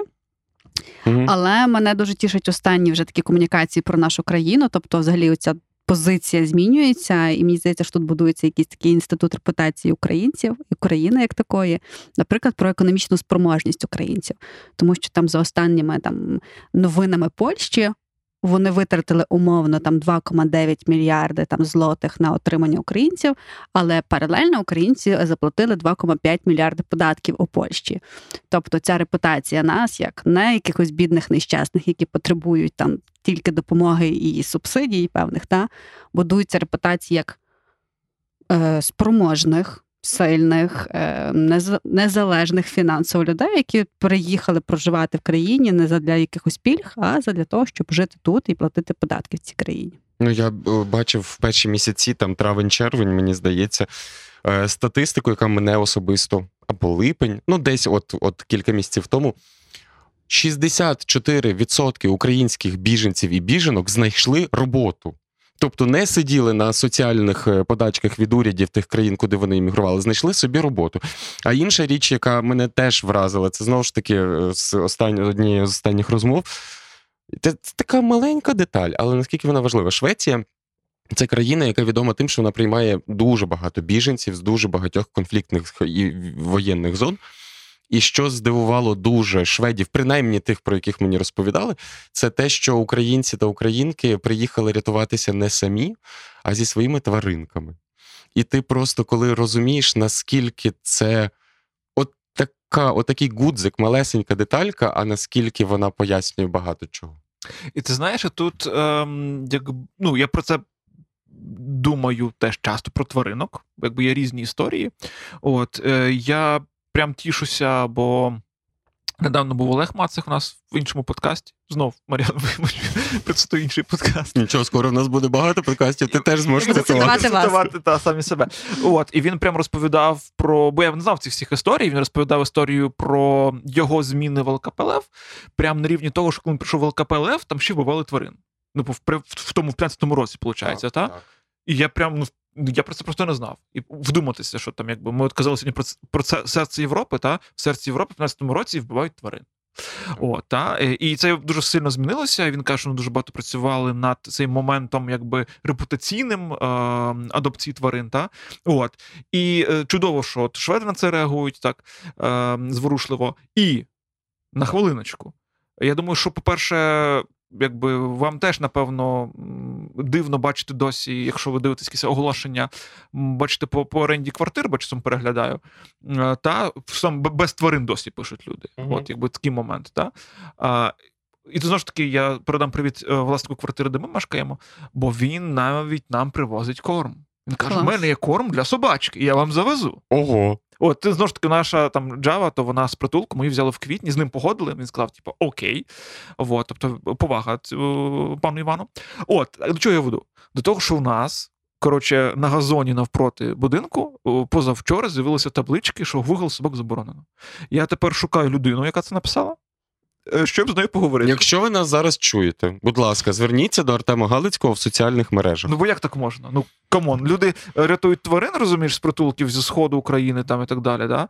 А, а тут, типу, вигул е, заборонено. Ну а от дивіться, це на, насправді я вважаю, що це ознака руского міра. Можеш повикорчовувати ці таблички, тому що мені здається, що цілком європейський спосіб вирішити цю ситуацію це табличка з прибирайте за своїми собаками. Ось, це так? та. Та, і це та, нормально, і мені е, ти знаєш, е, я от з Сашою Сладковою, нашою, котра відповідає за екологію природні ресурси, в міській раді спілкувався. І вона каже, що вона спочатку думала, що львів'яни і львів'янки це люди, які взагалі не носять з собою е, кульочків, пакетиків, вигулюючи собак, поки не погуляли по інших містах. Вона каже: Львів взагалі на цю тему ж найбільш просунутий в Україні. Ну, Є певна культура, звичайно, є певний рівень. Та, і тут е, можна собі вернутися взагалі до того простого правила про там якби комфортні. е, Комфортні зони, та тобто моя комфортна зона, типу, не має шкодити твоїй комфортній зоні. Та й моя комфортна зона гуляти з собакою, але це не має шкодити твоїй комфортній зоні ходити е, на газоні чистому. От якось так. Так, слухайте, а оце небажання брати собаче лайно в кульочок, бо що це я буду лайно в кульочок брати? Це про який комплекс говорить? Менше вартості? Не знаю. Я теж собі Зверхності. думаю. Ні, мені здається, що це якийсь комплекс. Ну так, да, зверхності, але це ж фактично Мгм. брат-близнюк е, меншовартості. Ті я, я вищий за це. От якось так мені. От ми з Скрябіна в минулому цьому згадували. Профі-тролі на радіо Сковорода. У мені ще одна про собак, про яких ми не прибираємо. Я нещодавно їхала дорогою, і зупиняється машина, і виходить чоловік з машини і просто починає пісяти серед дороги. Ну, тупо, заправки за 100 метрів, але для чого їхати в нормальний туалет, де ти можеш Безкоштовний. помити руки, ти зупиняєшся серед дороги. І Чекай, а він на узбіччі? Так. А, ну, хоч, хоч так. І для мене це теж про якусь дикість. Типу, ми країна Європи, ми будуємо тут суспільство громадянське і таке інше, але ти виходиш з машини і йдеш пісяти на узбіччя, доїдь 100 метрів до заправки. Це Відчуй себе він не знав, що там заправка. Як так хочеться його виправдати. Слухай, він дуже просто хотів, чи що, я не знаю. Але знову ж таки, але давайте, я не знаю, може, це просто занадто заїжджена тема. Скажіть мені, якщо це так є. Але е, е, часом задаються питанням е, різні розумні люди, що, мовляв, типу, от в Україні українці порушують е, якби правила дорожнього руху і перевищують швидкість, а в Польщі, мовляв, ні. Чого? Того, що типа ти не помінялися українці, тому що там є штрафи. Так може в нас просто якби цей Я інструмент? тобі розкажу її історію. Ну да, штрафи потрібні. Я цілком погоджуюся, вони працюють. Там. Але не треба казати, що от в Україні так, а в Європі в лапках так. Мені здається, що в кожній країні по дуже по-різному це все відбувається. Я маю нагоду там побувати в Швейцарії по- проектах і роботі. По добрих справах. І щодо штрафів там, вони там просто шалені. Ці штрафи, і там ніхто не порушує правил через те, що ти платиш величезні штрафи. Наприклад, щодо перевищення. Ми звикли, що можна ну плюс 20 накинути, якщо тут можна 50, ну типу ти 60. Це ти маєш на увазі е, електросамокат, так? Ні, ні, ну автомобіль, наприклад, дозволений рух, там, наприклад, табличка стоїть 50, а ти такий, я накину плюс 20, там типу радар мене не спіймає, поліції немає, і 70 я вже можу, ще можу їхати, 80 вже, звісно, що ні. Чи плюс 10 накидають. І коли ми їхали в Швейцарію машиною, ми також, ну, по звичці ти накидуєш собі плюс 10, коли там пише 30, ти їдеш 40 або 50, і нам прилетіли величезні штрафи, тому що там можна плюс 1, плюс 2. Тобто, якщо там пише 50, ти можеш їхати 52, максимум 53 км за годину, ти вже не можеш їхати, бо тобі прилетить штраф в районі там 300 франків. А Ого. це багато, та це більше ніж 300 євро. Те саме про сортування сміття. Є дуже багато веселих історій про сортування сміття в Швейцарії. Там справді його там сортують і таке інше Миють. миють так, і там кожен мішечок повинен кожне сміття має окремий мішечок, потім окремі контейнери і таке інше. А мого раз, мого товариша знайшли і виписали йому штраф через чек, який був в смітнику, бо він неправильно запакував сміття в неправильний місечок, кинув в неправильний контейнер. І коли ти. Люди, які там далі перебирають це сміття, побачили, що щось не так, знайшли чек, по чеку визначили, що це, і йому виписали штраф величезний за погане сортування сміття. Оте про штрафи, які працюють. Ну тут до- до слова, я вважаю, що ну штрафи працюють. Це правда. Я от е, зараз курив на автовокзалі в Пшемислі. Причому автовокзал ну це достатньо умовне явище. Е, Всі, хто були в Пшемислі, а були всі, то знають, що це просто. Е, Сітчастим парканом відділена територія. Ну тобто там навіть бордюра немає. Там от просто тут автовокзал, а тут не автовокзал. Мене оштрафували на достатньо відчутну суму, два поліцейських. І я кажу: слухайте, а якби я за парканом став, ну тобто дим, ви розумієте, все одно йде на автовокзал. Вони кажуть, там можна. Але я запам'ятав на все життя: отут не можна, все. Потім ти прилітаєш в Берлін, куриш де завгодно. От можеш курити, плюнути, кинути туди той недопалок, і ніхто тобі нічого не зробить. Ось. Ось такі традиції. Знаєш, дуже дивна ситуація. Я собі згадав, як ми були в Лісабоні, і там теж, якби, ну, ми, якби галичани, там чемні люди достатньо, і ми там е, е, ну, намагалися не смітити, і нам, на- в принципі, це вдавалося. Але потім ми побачили, що там е, колега, який був з нами, Тіаго, португалець, то він, типу, курив на балконі і недопалки кидав вниз. Угу. А ми так, якби, ну, якби ні. І ми так, типу, Тіаго, типу, come on, ну, типу, ну ти, ти в своєму рідному місті, розумієш, там, так, е, Не на- будь бидлом. нахабно смітиш. Та? Що він сказав дуже просто, сказав, що е, є там служби, які прибирають, і якби це їхня робота, і тому якби це ок.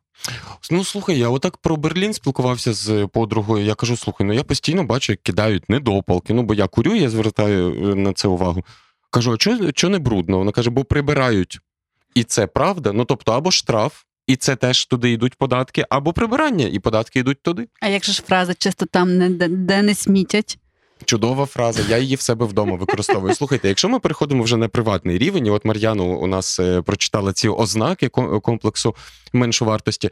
Давайте поговоримо про якісь персональні історії, коли він проявлявся або коли його вдалося здолати. Що сталося, так? Я знову про ту саму Швейцарію згадаю. Я приїхала туди в перші дні війни по роботі, і я себе дуже некомфортно почувала з швейцарцями. У мене от було такий комплекс, ніби вони якісь такі круті, такі гарні, розумні, класно вбрані. А я якась така нещасна біженка з України, і я отак не злюбила цю країну на початку. Угу. Ну, вони теж трішки є зверхні, як люди, але ну не критично. Тобто зараз ти, ти ще в Парижі не була, чи була? ні, не була. І я, я себе постійно від... Швейцарія то санаторій. Постійно почувала, що зі мною щось не так, що я з якоїсь країни, бідної, нещасної, в якої почалася війна, і я себе так почувала, і вони себе, на мій погляд, так і поводили. Я не знаю, що сталося. Напевно, щось сталося в мені, бо вони не змінилися швейцарці, так, але змінилася я, тому що коли там я зараз приїжджаю, я. Спокійно на рівні входжу в ті заклади, які я хочу піти. Там спілкуюся з ними там англійською, і вони, до речі, дуже дивуються, о, ви англійською говорите круто. Так, ми говоримо англійською. А це запальничка. Так, тобто, в мене був цей комплекс, і я про це говорила своїм найближчим людям, що я не можу їхати в цю країну, бо я себе там некомфортно почуваю, ніби зі мною щось не так. Але я якось це подолала. Поки що не зрозуміла, що як. Можливо, я просто сприйняла війну і набиралася сили, що ми там брейв і таке інше, але воно спрацювало. Я не знаю, от е, Знаєте, є фраза від себе не втечеш. От вона що означає? Геніальна фраза. Геніальна. так. В- Вона означає, що, що от, е, ну, куди б ти не поїхав? В Швейцарію, в Штати, в, в куди, куди завгодно. В Аргентину. Варенти, дякую за підказку. Ти всюди будеш собою. Ну так, так чи інакше. Та? Тобто не, не місце тебе робить, а ти робиш себе в цьому місці. Але мені здається, що її можна перевернути. Від себе не втечеш і так само себе вдома не залишиш. От, напевно, е, оце, що в тобі є, це не суть, е, звичайно, важливо, як ти виглядаєш. Ну, я, наприклад, краще почуваюся, коли я добре вдіти, коли я виступаю на публіку, там, коли в мене гарне волосся і так далі. Але найголовніше. Знаєте, я колись вперше, коли брав інтерв'ю в Ярослава Грицака, то я йому в месенджері написав: то ми там на четверту, він пише та на четверту, і я пишу заради жарту. Я пишу, то я йду просувати сорочку. Він мені написав: ніколи не прасуйте сорочки. Ніколи. Я ніколи не прасую. І я раптом зрозумів, я ж іду до Грицака не через сорочку, він ж не Руслан Багінський, так? Мені ж е, важливо Грицака почути, і тоді воно якось так думаєш. Ну, от як ти кажеш, я заходжу в, заклади, бо я знаю, що я це я, а не я це чиїсь очікування. Угу. До речі, про очікування. Бачите, ми говорили з вами в першому епізоді про реюніони і очікування, які часто є розчаруваннями. Та? І тут теж добрий такий, якби висновок про очікування, бо ну, це ж ну ж таки, ти ж як філософ за освітою знаєш, та, що очікування народжують страждання, бла бла бла далі по колу. І бажання теж. Е, Народжують страждання. Да. От спитай будь-якого буддиста, бажання породжують страждання. От коли ти нічого не хочеш, все хорошо. Треба хотіти, я вважаю. Треба хотіти обов'язково. І здавалося, все шепоче. І тут теж е, я відповідаючи десь на твоє запитання там про комплекс і долання комплексу, то е, це буде Глібовицький, це буде не подкаст. Я просто це чув, якби на, на нетворкінгу е, від Глібовицького е, думку про те, що він е, же ж е, це, це я чув, це я чув. Це а знову ж таки, здається, ти теж там був Володя, коли обговорювали меморандум молодіжної столиці Ой, Європи так, в УКУ, так? прикольно було так. От, і чудова, чудова штука, я теж е, мав її чути від Глібовицького, коли він розповідав про е, свої нетворкінги там в Брюсселях в різних, і про те, що там європейці дивляться на нього як на українця з виглядом, що вони дуже багато дають Україні, і що українці винні в особі Глібовицького європейцям іншим. От та то він е, дуже прикольну формулу придумав, як їм пояснити, якби в чому суть. Е, І мені ця формула прям дуже дуже подобається. Я її часто тепер згадую. Він е, просто їм пояснив на те, що якби ну, Європа, Європейський Союз, та Європейський Союз це як дискотека 80-х. Давно сформована, уставлена, де все не міняється десятиліттями. Всі ходять туди, знають для чого, і така, якби е, вінтажна якась така історія і, і, і блиск. Типу, та, і от е, цей шанс. Якби е, Україна, е, якби європейців, та от е, в ЄС, що, що вони можуть отримати разом з Україною в ЄС, та в оновленому, це нове віяння, новомодну якусь штуку, якусь нову му- музику, та тобто там нехай це буде якийсь там дуже дуже такий діпхаус, там чи якесь там прогресивне техно. Та? Тобто це момент зміни, взагалі, типу, та, на дискотеці. І це круте поєднання. Да, це коли ти два тижні в Бергайні, хто знає, той зрозуміє, і тут раптом вривається денне світло і свіжий вітер. І виявляється, що там, за стінами клубу, життя теж відбувається. Та? Ух. Ой. Володя, в тебе по комплексу меншовартості, чи в тебе нема з тим проблем? Ой, ти, ти що? Ха-ха! Мене Окрім пліток. Я можу давати майстер-класи з комплексу меншовартості, напевно. Але я зрозумів колись одну штуку. Це, до речі, щодо привабливості. Я колись дуже оце е, все, живіт виріс, треба худнути, все схуд занадто треба набирати, все, значить, волосся не красиве, треба йти стригтися. А потім я це сама, от що робить з нами підсвідомість? Я зрозумів, що мені подобаються дуже різні люди. І причому я розумію, що мені подобається енергетика. От найбільше це те, що відчуваєш. От це знаєте, те, що не помацаєш. Я думаю, от і пухлік мені подобаються. І високі подобаються, і низенькі, і руденькі, і з родимками, і без родимок, і в окулярах, і без окулярів, і блакитнокі, і карокі, і бо... такі, і такі. І думаю, значить, я комусь подобаюся. І в мене зразу після того якісь такі от. Е, це я зразу, я зразу роблю, будь собою, тварино, всі інші ролі зайняті. Слухай, клас. Ну, Я не знаю, мені, мені це.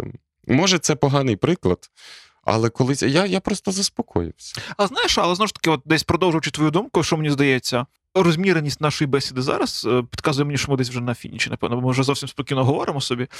А, що мені здається? Мені здається, що ти перерахував якісь ознаки, але все одно, е, ну, напевно, що теж в момент Подобання, цей момент якоїсь там харизми, момент якогось там сприйняття ну, енергетики якоїсь людини, напевно, в тому всьому десь трошечки закладений якийсь інтелект, здається. Тобто, якби людина, ну, напевно, ти щитуєш якісь моменти якогось Я, такого. ну, не тільки інтелект. Я думаю, що інтелект надто обмежена ознака. В мене чомусь в голові зараз є образ е, ем, когось українського військового, в якого замість ноги протез. І, е, і що? Він може не бути академіком, він може навіть не закінчити вищий навчальний заклад і не треба. А тобі хочеться дізнатися цю історію, тобі хочеться спілкуватися, тому що там є щось інше. Там є от якесь таке життя. Та? Е, І, і тому не тільки хтось бере інтелектом. Хтось е, бере вродою, яка є усвідомленою, так? Яку, е, яка є витратним та втрачальним е, ресурсом і так далі. Мені здається, що найголовніше бути справжнім. І не зраджувати себе. Так, так, про репутацію країни, cancel culture. Про це все ми поговоримо в наступних епізодах. А ми планували у цьому. Ну нічого, я думаю, що попереду насправді багато тем. Е, Мені подобається, як глибоко вдалеко ми заходимо. І я думаю, що надіюся, що нашим слухачам, слухачкам також це подобається. Пишіть, коментуйте, які теми ви ще готові почути у наших е, подкастах. І кого вигнати? Знаєте, і насправді вже на завершення другого епізоду я якось таку бачу навіть формулу. Ну, бо мені здається, що в подкасті профітролі завжди трапляються офтопи, завжди трапляються рефлексії, от, і завжди трапляються інсайти. От, і це прям дуже цінно. І щирий власний досвід. Та. Я, ну, я, а мені лишається з вами погодитися, колеги. Дякую дуже вам. То казати А Що? Останню фразу. А, так. Цьомки, бомки, профітрольки. Ну я привітаюся зі всіма. Всім привіт. Привіт. Привіт, то є Володя Біглов, Мар'яна Романяк, Артем Галицький, і ми колись разом всі почали робити радіо Сковорода. Профі-тролі, так ми будемо називатися. Мені взагалі ця назва подобається, тому що розшифровується вона як професійні тролі, але з іншого боку, це прикладається з французької як маленька винагорода. Профі, тролі та офтопи на кожну тему, як спілкування друзів у п'ятницю ввечері. Слухайте на Spotify, SoundCloud, Google та Apple Podcasts.